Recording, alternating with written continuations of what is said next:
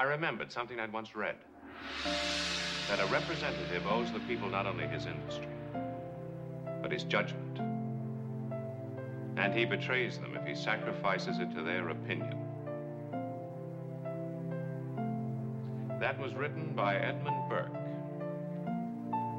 a member of the British Parliament. Now, everybody is sad when their side loses an election. But the day after, we have to remember that we're actually all on one team. This is an intramural scrimmage. We're not Democrats first, we're not Republicans first. We are Americans first. I congratulated Donald Trump and offered to work with him on behalf of our country. I hope that he will be a successful president for all Americans.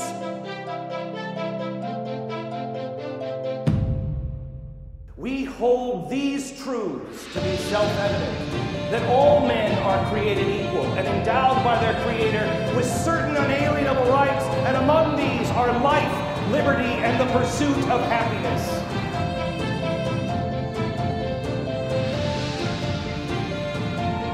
That stability is not a sign of weakness, and sincerity is always subject to proof. Let us never negotiate out of fear, but let us never fear to negotiate. And so, my fellow Americans, ask not what your country can do for you, ask what you can do for your country. My fellow citizens of the world, ask not what America will do for you, but what together we can do for the freedom of man. Now it's time for America to bind the wounds of division, have to get together. To all Republicans and Democrats and independents across this nation, I say it is time for us to come together as one united people. It's time. I pledge to every citizen of our land that I will be president for all Americans, and this is so important to me.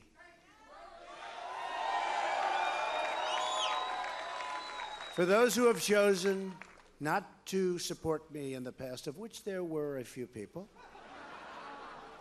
I'm reaching out to you for your guidance and your help so that we can work together and unify our great country.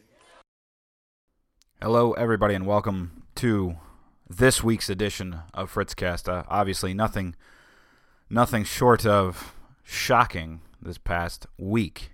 Entirely shocking. Decided to open with my special monthly opening. I can't remember the last time I opened with it, but you'll note that uh, there's quotes in there. Sorry for the bouncing in the background. You'll notice there's quotes in there from President Obama and uh, former presidential candidate Hillary Clinton uh, offering visions of the future, working with President elect Donald Trump, which, wow, those are. Those are words that I thought I would never be saying. President elect Donald Trump. But we're to get on we're to get into all that in a minute. How is everybody doing? For real. For real, for real. Let's put rhetoric aside. Let's put politics aside for a minute. How's everybody doing on an actual feel good, you know, about yourself level? Because we're to we're to cover everything that's going on. We are.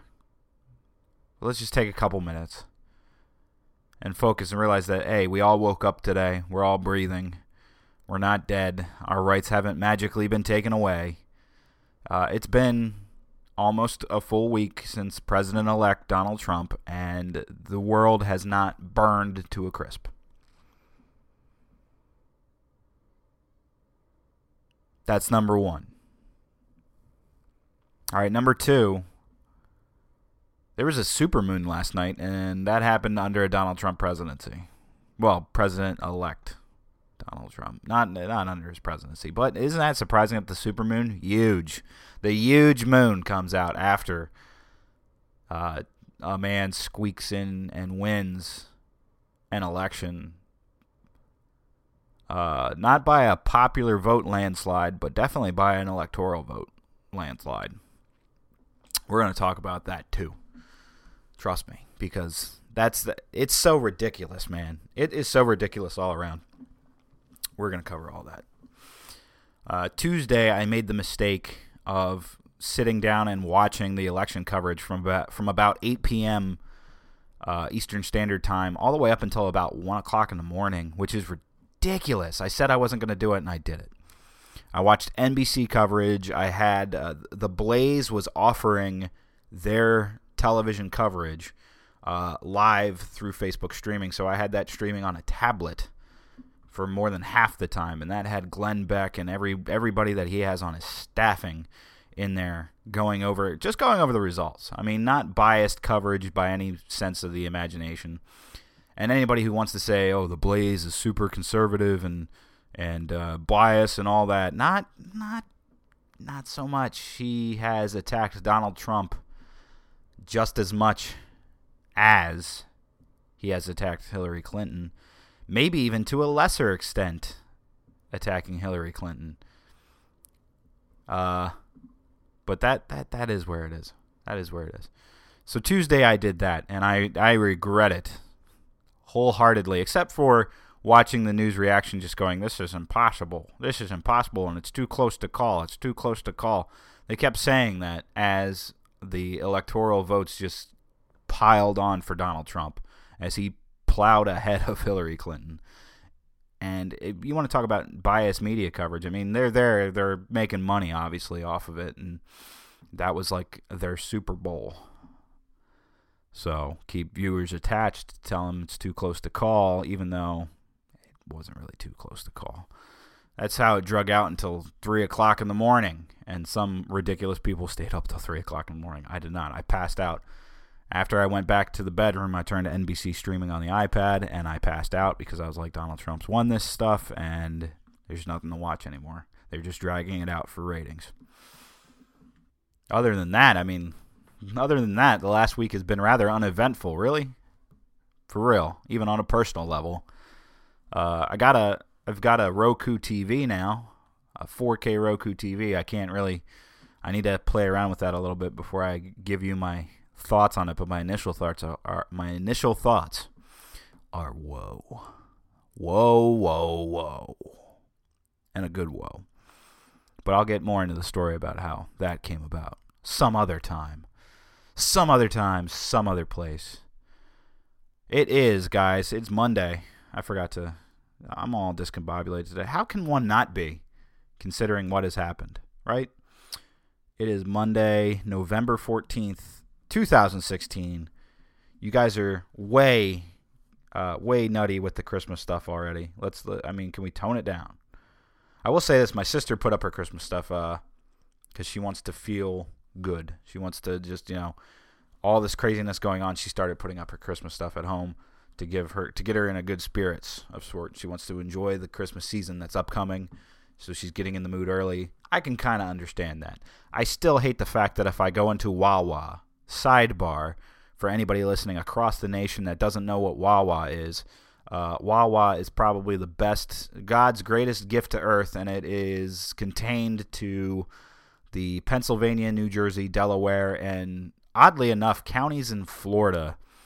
That's the only place where Wawa is. Why is it in Florida, you may be asking? It's because all the old people from Delaware, Pennsylvania, and New Jersey moved down to Florida, retire, and miss Wawa so much that they demanded Wawa come down there. Essentially, is that is that's what happened. Essentially, but Wawa has Christmas cups out already, or should I say, holiday cups, to not step on people's very very sensitive toes nowadays. So I'll call it holiday cups, so that way I'm not screwing over anybody else, even though it's it's the freaking Christmas season. It's what dominates it, but. And that's and that's also beside the point because we could talk about how Christmas and commercialized Christmas has lost all meaning from Christianity Christmas. But that that's again, I don't want to step on people's very sensitive toes and make them cry about stuff. You know who I'm talking about. The type that won't be satisfied until they're called winter season cups or something along those lines. Crazy, craziness. Enough. Enough already. Let's just get right down to business. Uh, a lot of people who know me, uh, a lot of my friends, colleagues, uh, even family, have been asking me ever since the results of the election came out how I feel about it. And that encompasses all the all the stuff that's going on. We have, uh, you know, for instance, we have people now. It's the blame game. The blame game is going on hardcore right now, and it started. It started Tuesday night going into Wednesday morning when the Electoral College was swinging Donald Trump's way. I saw friends, colleagues, family. I saw people flocking on Facebook from all facets of my life, uh, going to the blame game first and foremost.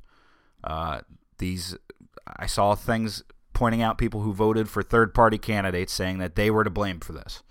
I saw racism, sexism, misogyny all being blamed on this. I saw posts about how people were so surprised that America was this racist, this sexist, this this whatever. Uh, I saw people blaming Gary Johnson, blaming Jill Stein, blaming the people that voted for them, uh, blaming uh, the media, blaming the FBI, blaming James Comey, blaming everybody except, for some odd reason, not blaming the Democratic National Committee. Let's start. Let's let's start with some basics right off the bat, and I want to start right now with uh, the current vote tallies and such. And uh, in case anybody was wondering, they're still getting tallied up as we speak. It it's it changes constantly as the votes still get tallied up, as things still get tallied up. Obviously, right now, it stands at Donald Trump with 290 electoral votes, 270 to win, and Clinton sits at 228 electoral votes. Therefore, obviously, your winner is Donald Trump off of that basis alone. Uh, if we go by popular vote, Donald Trump has 47% of the popular vote. Hillary Clinton has 48% of the popular vote.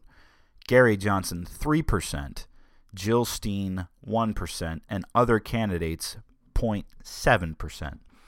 Let me give you the numbers breakdown of that. We'll go in order of who has the popular vote. I'm not going to say who won the popular vote. Winning the popular vote doesn't matter. Hillary Clinton at 48% has 61 million 39,676 votes. This is from Google, last updated uh, right now. It's 9:30, so uh, this will again be updated again. These numbers will change. Donald Trump, 60 million 371,193 votes. Gary Johnson uh, at 3% nationally, unfortunately, did not make that 5%, but at 3% nationally, garnered 4,167,000 740 votes. And Jill Stein, or Stein, however you want to pronounce it, the Green Party captures 1,257,724 votes. So let's uh let's just for a minute here. Anybody that wants to blame Gary Johnson, Jill Stein, are those voters, uh, break those four million you could say five million, maybe five and a half million voters. You could split them evenly, evenly between Donald Trump and Clinton because neither one of them owned those votes. Neither one of them owned those votes.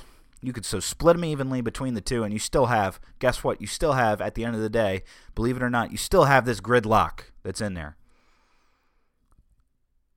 You don't even have 1 million full votes between these two. And even if you did, we're not talking about, there's no mandates here. There's no mandates for any of these candidates whatsoever.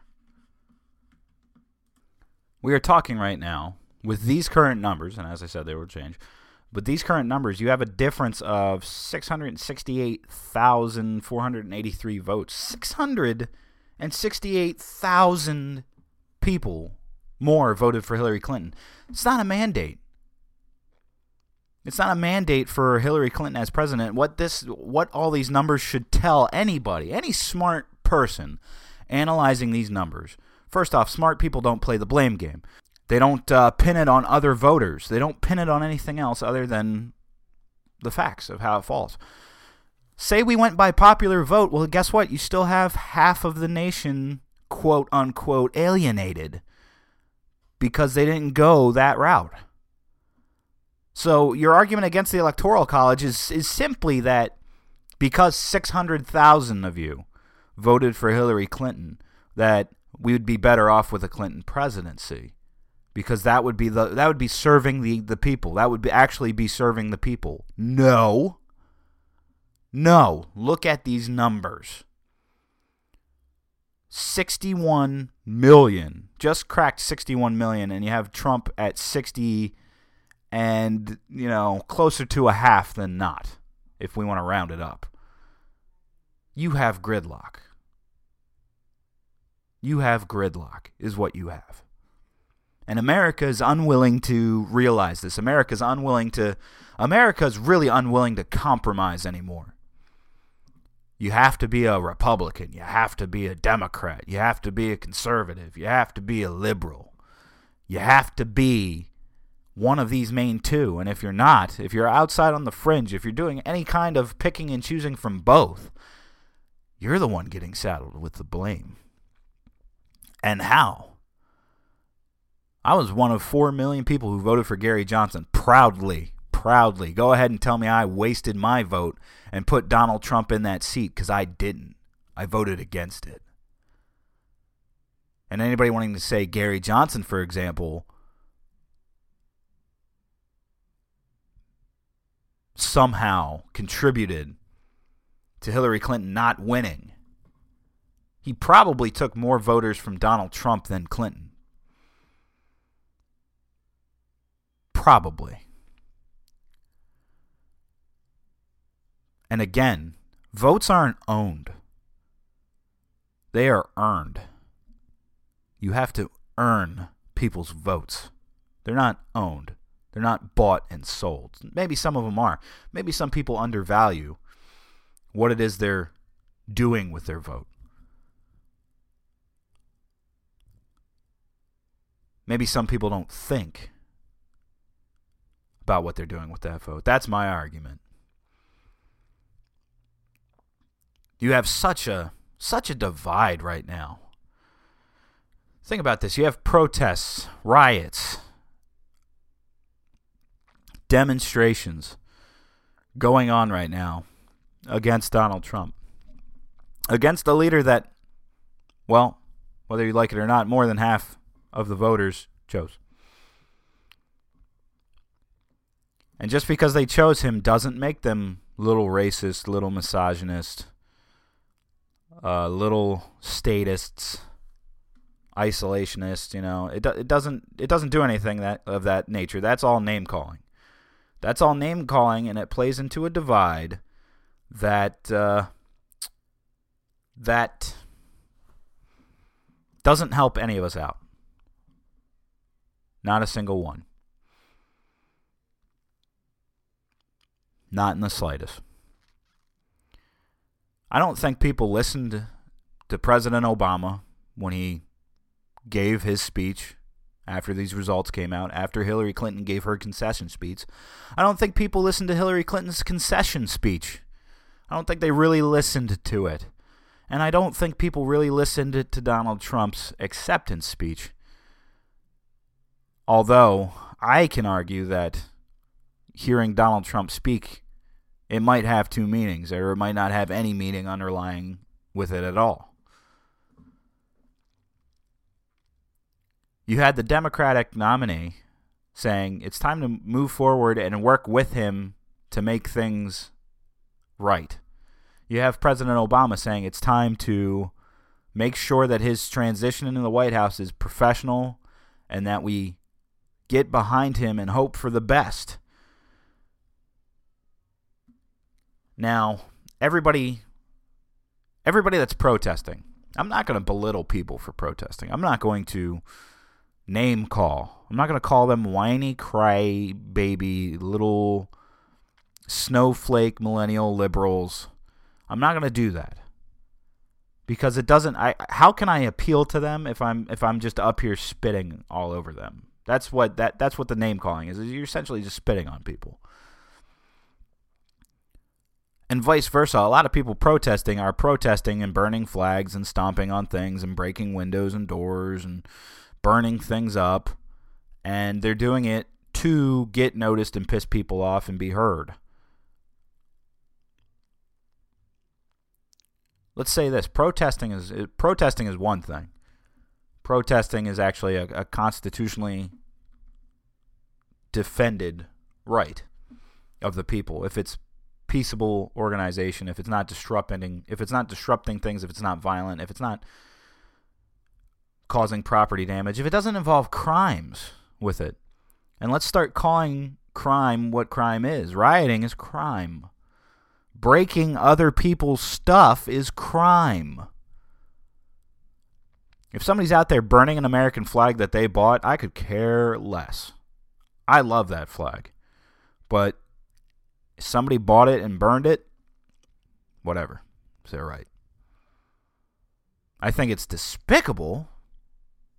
I think it doesn't get anything done, and I think that you're doing it specifically to piss off people who have very high emotional investment into those flags. That much I'll say is true too. But the minute that you cross from peaceably assembling and protesting to breaking cars, breaking windows, breaking other people's stuff, you are violating other people's rights and liberties.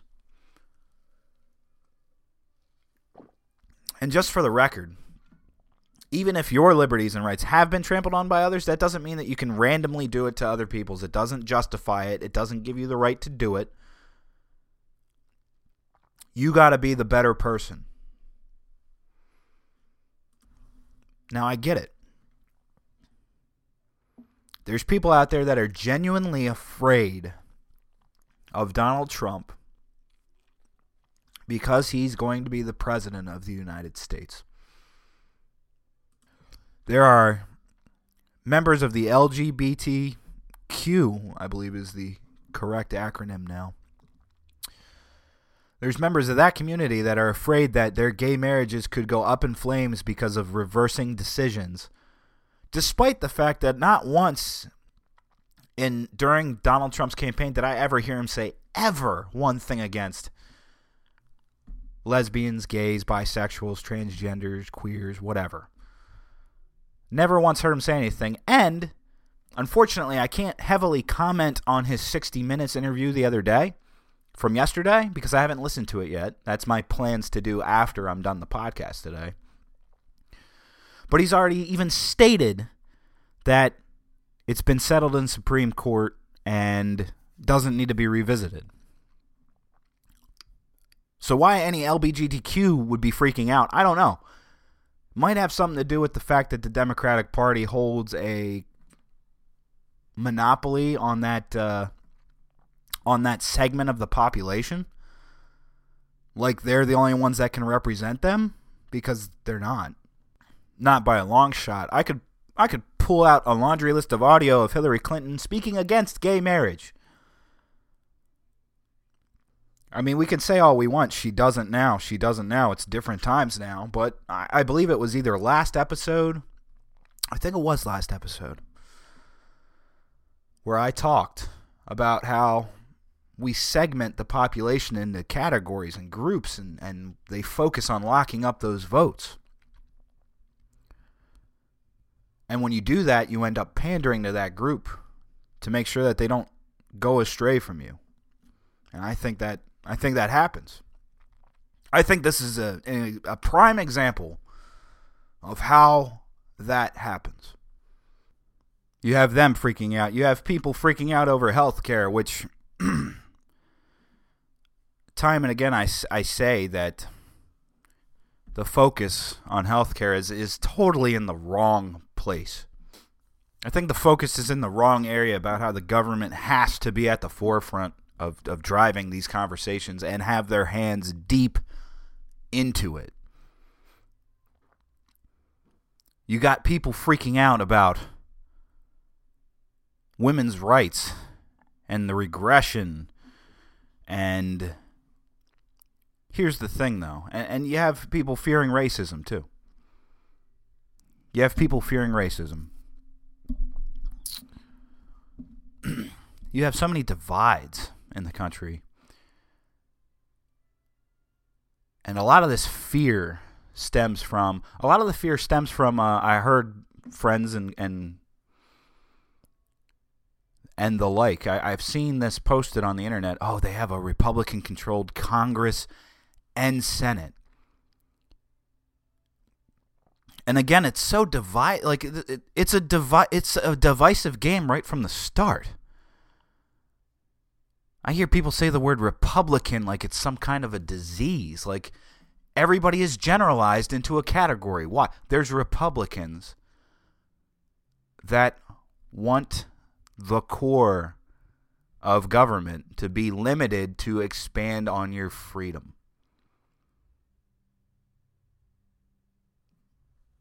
I'll argue that point later. But everybody's saying Republican controlled Congress and Senate, Donald Trump has a blank check.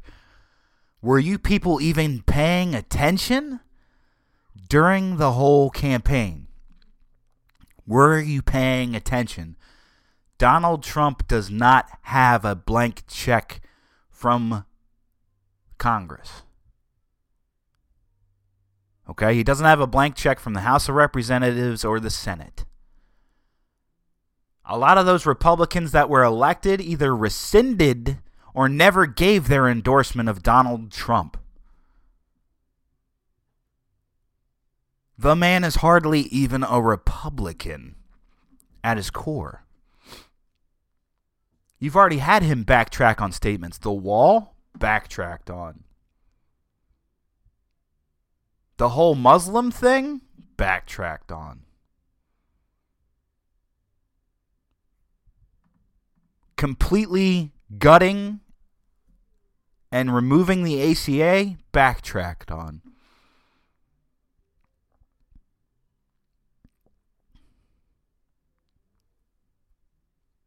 And if you think that the Congress and the Senate is just going to play ball with him, a lot of them, like I said, were, were, were against him. And a lot of the people that I listen to, a lot of the a lot of the representatives in in Congress and the Senate that I like, they're the ones that would tell you that you need to limit powers. I want to play you the soundbite from a podcaster that I listen to.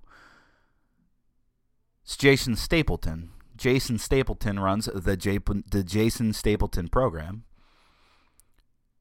And he's a libertarian. And in my newfound libertarian positioning on politics and life in general in the world, this is, you're going to hear why I decided to become a libertarian.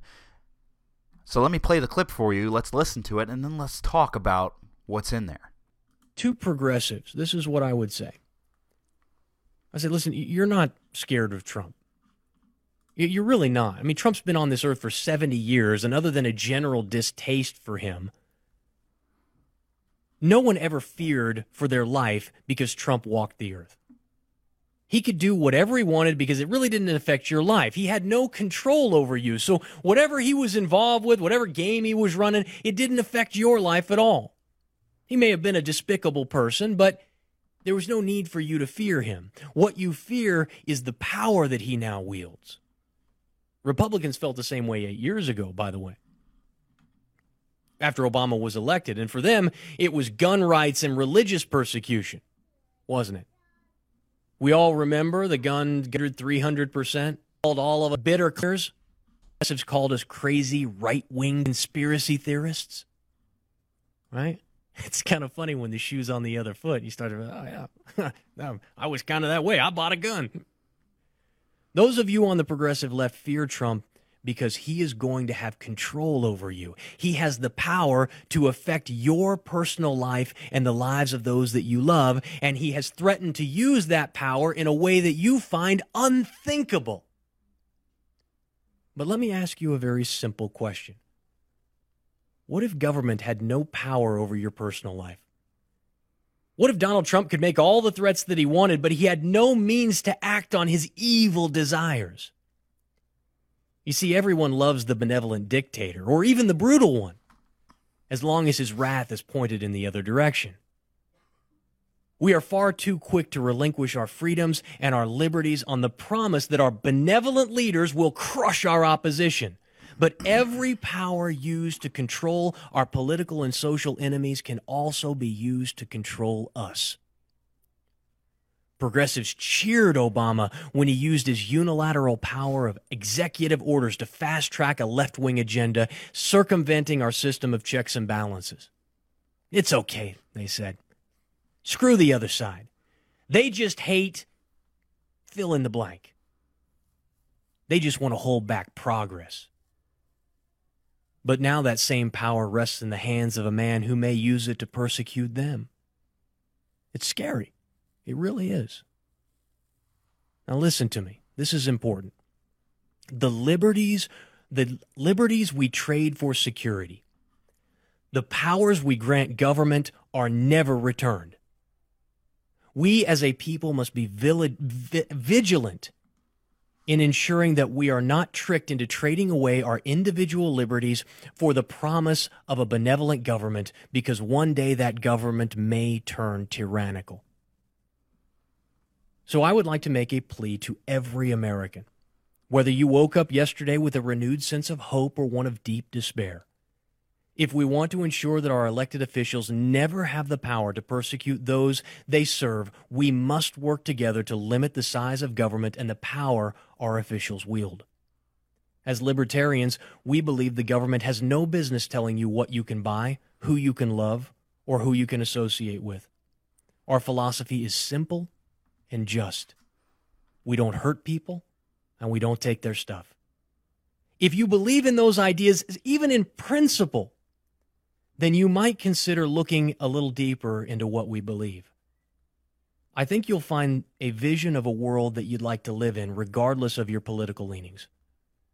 I'll think you, I think you'll find that we have far more that unites us than divides us. Would you like to hear more? Sorry for the hiccups at the beginning of that audio. That was from the Jason Stapleton program. Jason Stapleton. He's quickly becoming an inspiration of mine for uh, his very different level headed approach. It's the same approach that I take to politics nowadays. If you go check out his uh, podcast, his show, which I encourage you to do, you can watch it live on his Facebook page. You can download the podcast audio uh, after he goes live on Facebook with it. Uh, he's a he's a very interesting guy. Very different perspective than you hear most of the time. And I want to echo that sentiment that he says there. Those that believe in principle, maybe even in principle alone, that the government shouldn't tell you who you can love, who who you can associate with, how to spend your money, what you can buy, that type of thing. Maybe it is time to look our our way. Now, to me, now everybody that said, you know, oh, you third party people, you, you don't you don't get it, or you'll never work out. Uh, you know, you, you you're too you're too pro freedom. I think now they're starting to say maybe they had a point with that whole limited government thing because I think he's right. Nobody actually fears Donald Trump. He's been around for as many years, and nothing bad has happened to you as people. It's the fact that he's in a position that has power, or at least that you associate with a lot of power, and you fear that. And that's why so many people were against executive orders from President Obama, against executive orders from President Bush, against the idea and concept of executive orders where you can bypass systems and just put things into play.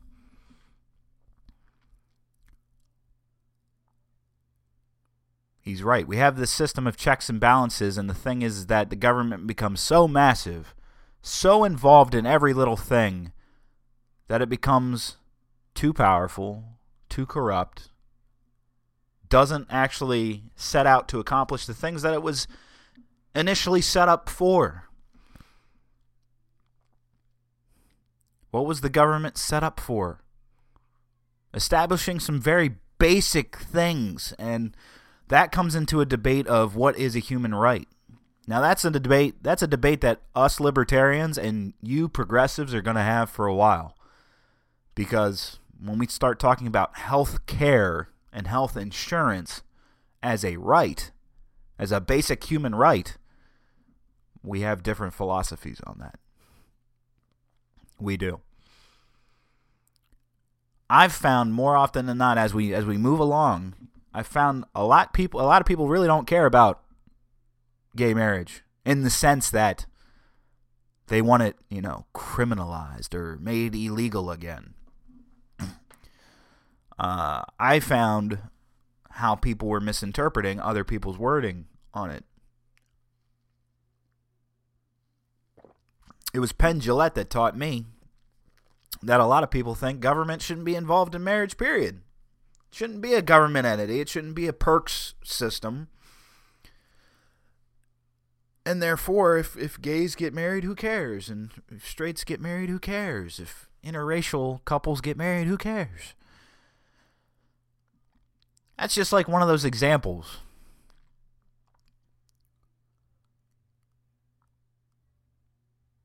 Now, to say that people didn't protest when Obama became president, that's ridiculous. They did. There was a whole Tea Party movement against President Obama. It was just over different things. It was over guns, religious liberties, that things of that nature. now, what's taken to the streets? Watch some of the protest videos because obviously there's some people protesting for legitimate fear and concern. There's people protesting for this, just protesting for the sake of protesting protesting to me in this in this era, go back and look at history. Look at the history of warfare in this country. How many times have we seen it in movies, read it in old journals? We've read these people who went off to war, who signed up to go to war because they were bored at home and there was nothing better to do and everybody else was just going to war. To me, it seems like millennials do that with protesting a lot of them a lot of them it would seem want to be a part of some group effort. There's nothing to do at home. There's nothing to do around town. So let's get together put some stuff on some signs hashtag some stuff block roadways and get on the news. That's the thing to do nowadays. I'm not trying to take away from the legitimacy of people protesting. I'm not trying to undermine people's fears. I'm not trying to erase those fears either. Because there are legitimate concerns with Donald Trump. Obviously, obviously people are expecting me to do an Eat My Words episode sponsored by my brother Punk. And that that's coming. Me and him need to get together and he needs to sponsor this shit. Pardon my French. But I figured it wouldn't be good to do that episode right off the bat because there's legitimate concerns. People are up in arms over it. Uh, we don't have the best moral figure sitting in the presidency, but in case you guys haven't noticed, go back and look at our presidents. They're not gods. A lot of them have controversial issues surrounding them. Perhaps Donald Trump may be the worst of it. I don't know, though. What I do know is that I don't see anybody trying to come together. I don't see anybody really trying to focus on the problems, and I hope maybe my voice can be one of the ones that help wake people up. Because no matter how you slice it, you can blame the Electoral College, and I've been working on an episode for it. I wasn't entirely sure I wanted to do it before the election, decided not to.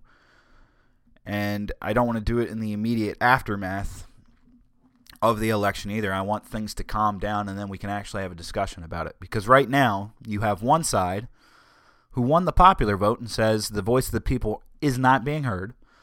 And you have a whole nother side saying the Electoral College is in place to ensure that everybody has an equal say. Nobody in California can dictate what the entire nation's doing. Then you have people like me who are saying, you know what, maybe both of you are right. Because the popular vote one for one obviously doesn't fix anything. We're still in a gridlock 50 50 split between two parties. And yes, duopoly is a big part of this. Duopoly is playing a big role in keeping us divided two and two. Because you're not allowed to pick and choose. You're not allowed to say, you're not allowed to say, oh, I believe in gay marriage. I believe in uh, LBGTQ rights. Uh, I believe in, you know, you can't say you believe in those things, but then also say the nation needs to control its spending. God forbid that you bring up a conservative principle into this in, into this talk over here. God forbid you do that. God forbid you talk about limited government because then everybody will be getting squandered over. Everybody's afraid of, you know, everybody's afraid of big business. Big business is going to screw us screw us all over. Big business needs to be reined in and in all that talk of it, everybody seems to be blind to the fact that you just made a very big government that is very involved in business. And that scares me. The more that America likes the government more involved, bigger, better, stronger, faster, the more I fear the crushing of liberty. Because you have blown up government so big, so massive, and guess what? It's a business. And guess what? All those fears you have of a big, unrestrained business comes with your government because we're not focusing on the right areas right now. We really aren't. Remember how I said the podcast doesn't stop, or, or, the politics don't stop on the podcast? That this has only just begun? Future episodes are going to focus on other topics, and it is going to bounce between politics, spirituality, education, it's going to bounce around a lot of stuff, history, but uh, still got a lot of political ground that we can dive into.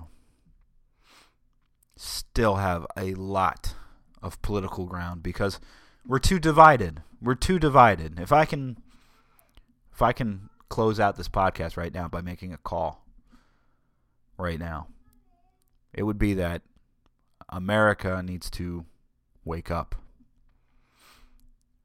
And by wake up, I mean you have to start realizing that A, government is way too big. Government, especially on the federal level, is way too big. It's way too wasteful, and it is not representing you. It's not protecting your rights. Look, we have a constitution, and people don't like to hear taking basics back to the Constitution because it's an old document. Yes, we can amend it. Yes, we can we can do things. We can change things. We can change the electoral college if we want. Those are all things that we can explore and we will explore throughout this podcast and I hope to get other voices out there. I hope to get you guys involved. I hope to have people being able to call me and we can have debates over this. We can we can have pros and cons over this if we want. But something like the Constitution, stop under stop undermining the importance of the Constitution because part of the core of the Constitution is to protect certain rights of yours that are unalienable. What does that mean? It means that they don't come from government, they don't come from people, they come from, quote, God or nature, whatever you want to say. These are rights that are just, that simply just are and they should never be violated. And among those rights, you heard it, you hear it in my special intro when I play it. When I bring it out on special occasions, you hear it. We hold these truths to be self evident that all men are created equal. That they are endowed by their Creator with certain unalienable rights, and among these are life, liberty, and the pursuit of happiness. So start asking yourself these questions. What are you voting for in your government officials? And at their core, are they defending life, liberty, and the pursuit of happiness? Because if you're voting on something, if you're looking at politics and you're going for something that violates somebody's right to life, liberty, or pursuit of happiness, I'm not I'm I'm not sorry to tell you, you are wrong. Very, very wrong. This is part of the reason why I switched to being politically independent and then ultimately found a party that kind of lines itself up with that, tries to line itself up with that first. So, people, we can either be divided, we can either be divided, call each other names, protest out in the street, and act like little children. Because that's what I'm getting out of most of this, and from both sides. I'm saying the name calling on both sides. Or we can come together as people and realize that, you know, for a really long time, we've been screwing this government business up limited government really isn't a bad idea. Because then you don't have groups of people talking about how they could possibly be alienated or discriminated against. That that's my idea. I, I, I want you to think about that.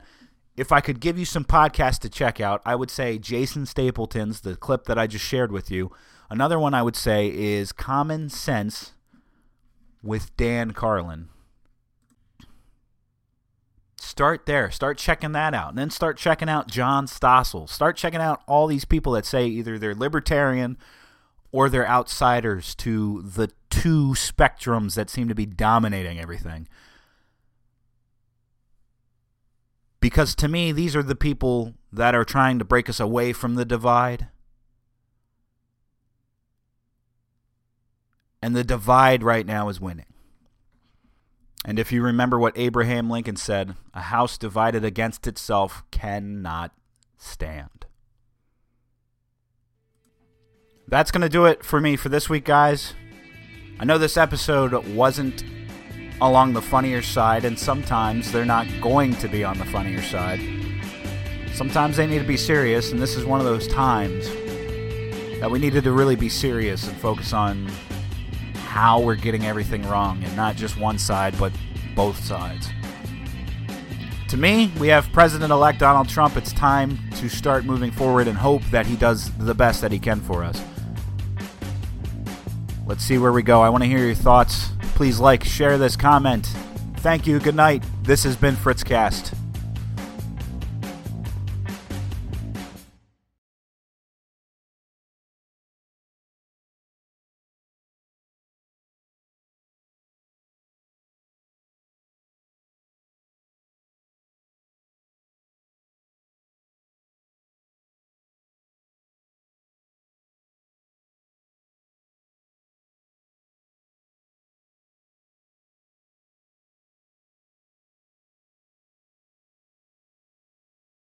The the governor debate. Well, I guess the gubernatorial debate, which is the dumbest word on the face of the planet. Gubernatorial.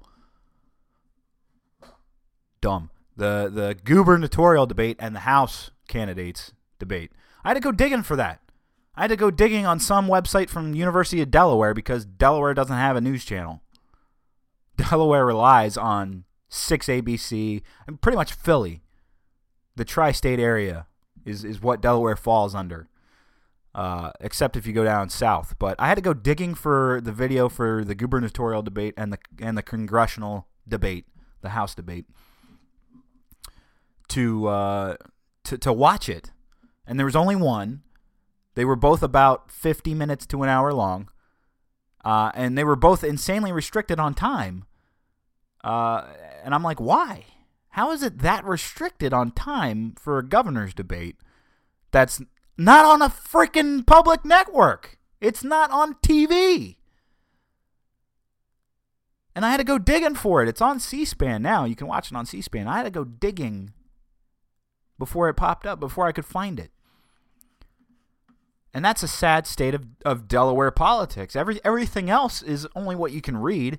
And Delaware's major newspaper, the News Journal, is trash. It's garbage. Delaware's News Journal is insanely biased. Insanely biased. And it's being bought out by USA Today. It's almost going entirely to USA Today ownership. So it's not even really a local thing anymore. It's not it's not that hometown newspaper to read anymore. But it's the leading one in Delaware. But it's trash. It is garbage. It is not even worth toilet paper at this point. And I had to go I had to go digging around. I had to go around to figure out who Colin Bonini was, who John Carney was. And John Carney is pretty much just the disenfranchised loser against current governor Jack Markell. Jack Markell took the party's nomination and said, "Hey, Carney, take a back seat. I'll give you some jobs." And now it's the Kurt Tail thing again. It's let's set things up for Carney to take over. No, I don't want Carney. I don't want this leadership because Delaware has been stale and stagnant for far too long. Far too long. And it's such a buddy buddy political system. The only people that get voted for are the known names. Are the known names. People won't even put a thought in the vote. They'll just wait for Biden to show up. They'll just wait for Joe Biden to show up and say, hey, you should vote for these people because I like them. And half of Delaware will go along with that. They'll just say, that's what Joe Biden said, and he's vice president. He should, I guess he knows. You won't even put thought into it.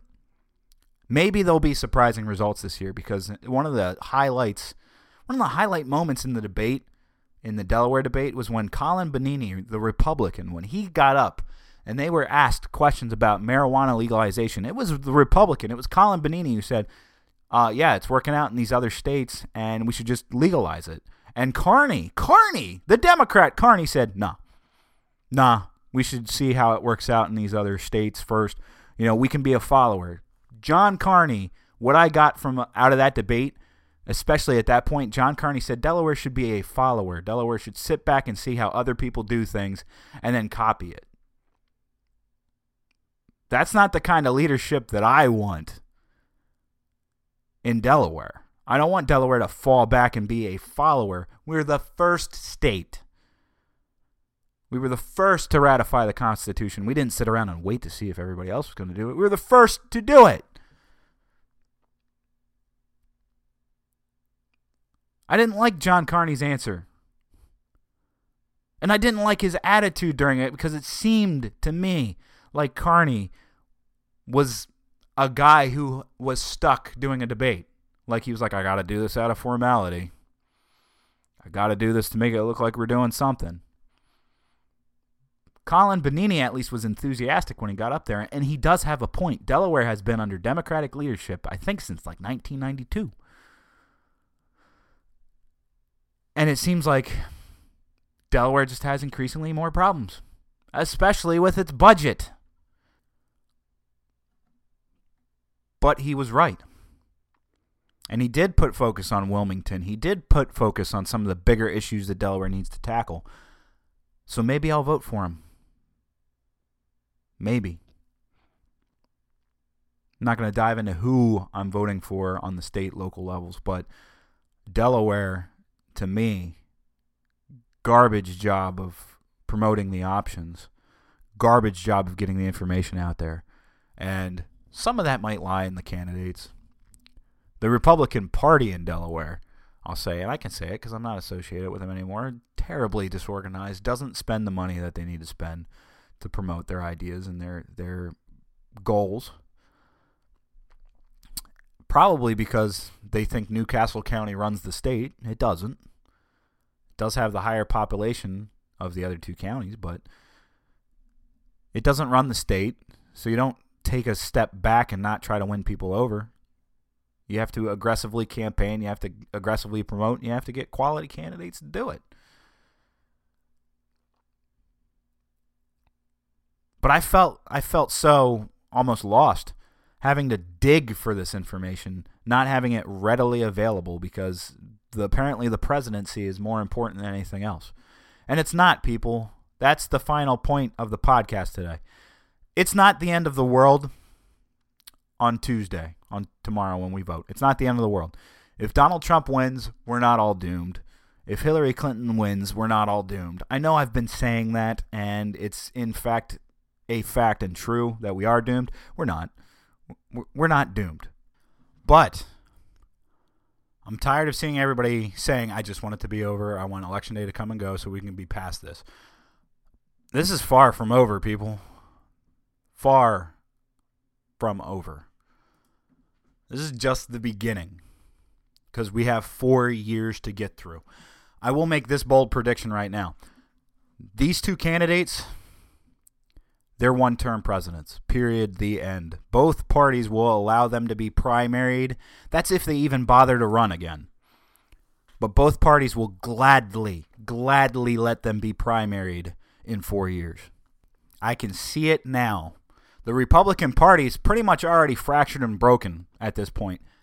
Not that that is a bad thing. The Republican Party did, in fact, need a wake up call.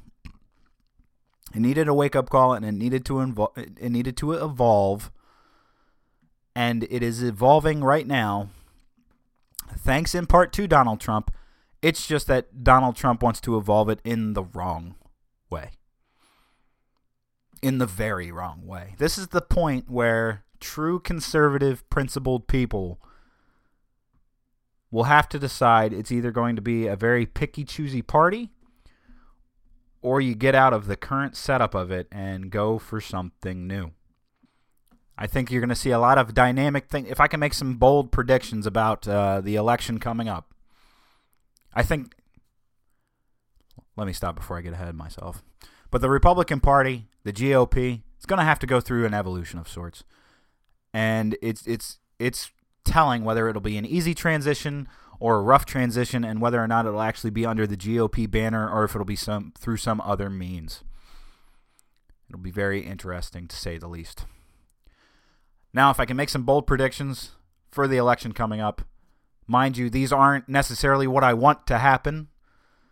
Uh, if anything, I would say I'd want Gary Johnson to magically win it all, and we'd all be fine. But, barring a miracle, that's not going to happen. So I hope for his 5% winning for the benefits for the Libertarian Party. Do I think he's going to get to 5%? I don't know because one of the other big failings of Gary Johnson, and I should have said this when I was talking about them.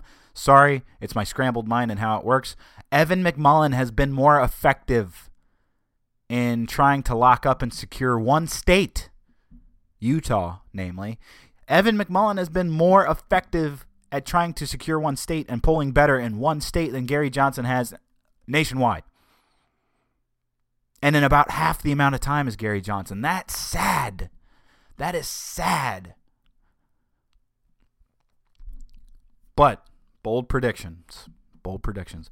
Gary Johnson gets the 5%. He just cracks 5% of the national vote. That unlocks federal funding, but it also shows, oh my God, people actually like the fringe candidates. Bold prediction number two. We have a repeat of the 2000 election. Donald Trump will win the popular vote. Whether it's by a couple of percentage points or not, I don't know. But Donald Trump will secure the popular vote, but Hillary Clinton will win the electoral college. Hillary Clinton will secure the 270. She will she will win that because she did it strategically. She went on a good ground game and Donald Trump hasn't done it on a good ground game. Donald Trump has done it on a generalized approach. Now, mind you, again, get over your biases, get over some of the other things you got going on. I do not want either of these individuals to win. Pretty much equally. I don't have a preference to either one. I do not like both of them. I think both of them will drag this nation in the wrong direction. My bold prediction is just what I think is going to happen. It's not whether or not I agree with it or want it to happen. I think Hillary Clinton gets the electoral votes that she needs. And I would rather Evan McMullin win Utah and affect a block. Bold prediction number three Evan McMullin squeaks by and steals Utah and gets the electoral votes. It doesn't make the block happen, but he gets electoral votes, which is unprecedented for an independent candidate to do. If he doesn't, if he doesn't win, because as Trump's uh, right now, Trump 538 still gives Trump an 84.4% chance at winning Utah, gives McMullin a 12.4 chance let's say this if he doesn't win electoral votes, if he doesn't win Utah, which is unprecedented, let's say that it's unprecedented and is most likely not going to happen, he's he's still probably going to take a large chunk of votes in Utah, and it's going to not look so hot. If if McMullin does that, he if McMullin does that, if he takes a large chunk of votes but doesn't win, Trump takes Utah. And I really I'm interested to see how the electoral fight plays out because it's either going to highlight the fact that you need to strategically approach how you're going to sweep up electoral votes versus how popular you are and how how the general consensus of you is. All that being said, my brother Punk, of course, texted me the other day over the weekend which I've, you know, it's been a weekend to myself. It hasn't been that bad. It's been pretty, pretty laid back and chill, if you know what I mean. He sent me a text message, and I'm going to pull it up. Give me one second here. Here it goes. Friday sends me a text message. Care for a friendly wager. Me. Oh, Lord, here we go. Him. If Trump wins, you buy me a six pack of Old Dominion Double D IPA and you do the Eat My Words podcast show. If you don't remember, a couple episodes back, uh, I, I read text messages between me and Punk, and he said, You're going to do an Eat My Words episode when Trump wins. We all know Punk at this point on the show. Lovely cast of characters we have here. Punks for Trump. Uh, by the way, shockingly, Loy, remember Loy? Legacy of Loy, LOL. He's for Trump. He's for Trump too. Not surprised because Loy is a giant douchebag. Yeah, we're in that part of the show now. We're nothing serious anymore. Loy, you're a douchebag. You probably haven't listened. You're probably not even listening right now. I'm going to have Loy on the show eventually. Here we go. Uh, so he said that Eat My Words podcast episode that will be presented by Punk. I'm already working on the audio for it because Trump very likely couldn't win the election. It's crazy, right? Um, I said, okay, give me till tomorrow to figure it out. I'll find a counter offer for this, you know, debate or for this bet. I said, okay, I accept. Should Hillary win, which we all lose, you'll owe me a six pack of Old Dominion Barrel Stout and whatever you classify as a decent cigar. Done, he said. Then I posted him the Sweet Meteor of Death 2016 picture because that is the only way we all win. Sweet Meteor of Death. I'm switching my vote from Gary Johnson to Sweet Meteor of Death. Somber playout music for today. This this is it for the show. It's been a lovely edition of Fritzcast. I hope I packed a lot of information, a lot of perspective in here for you people. Uh, why the somber music? I don't know. I wanted to switch things up, but I do want to say this for all you people out there. I'm not one to I'm not going to be this guy that says go out and rock the vote. Um, I'm going to say you should have informed yourself up to this point. If you haven't informed yourself up to this point on the election, I'm not going to be that guy that encourages you to go out and vote anyway.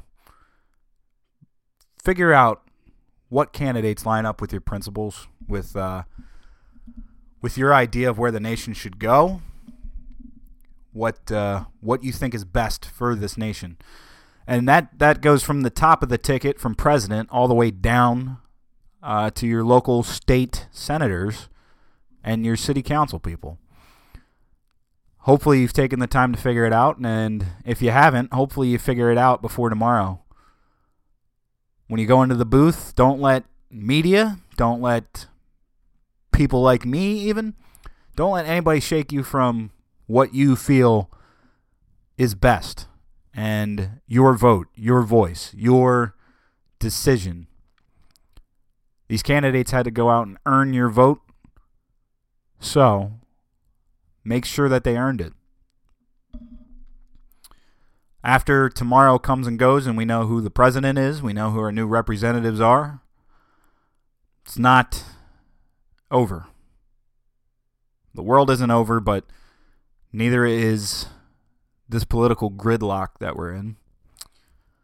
So, it's time for us to stand up, figure out what we want, start pushing forward that quality. That's how we make progress.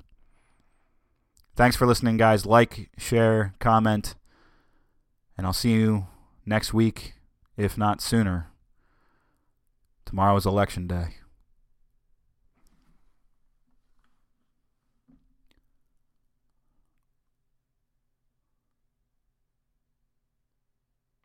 Fritzcast.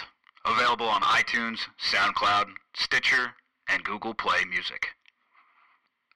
Follow along at the Fritzcast Facebook page and on Twitter at FritzQS.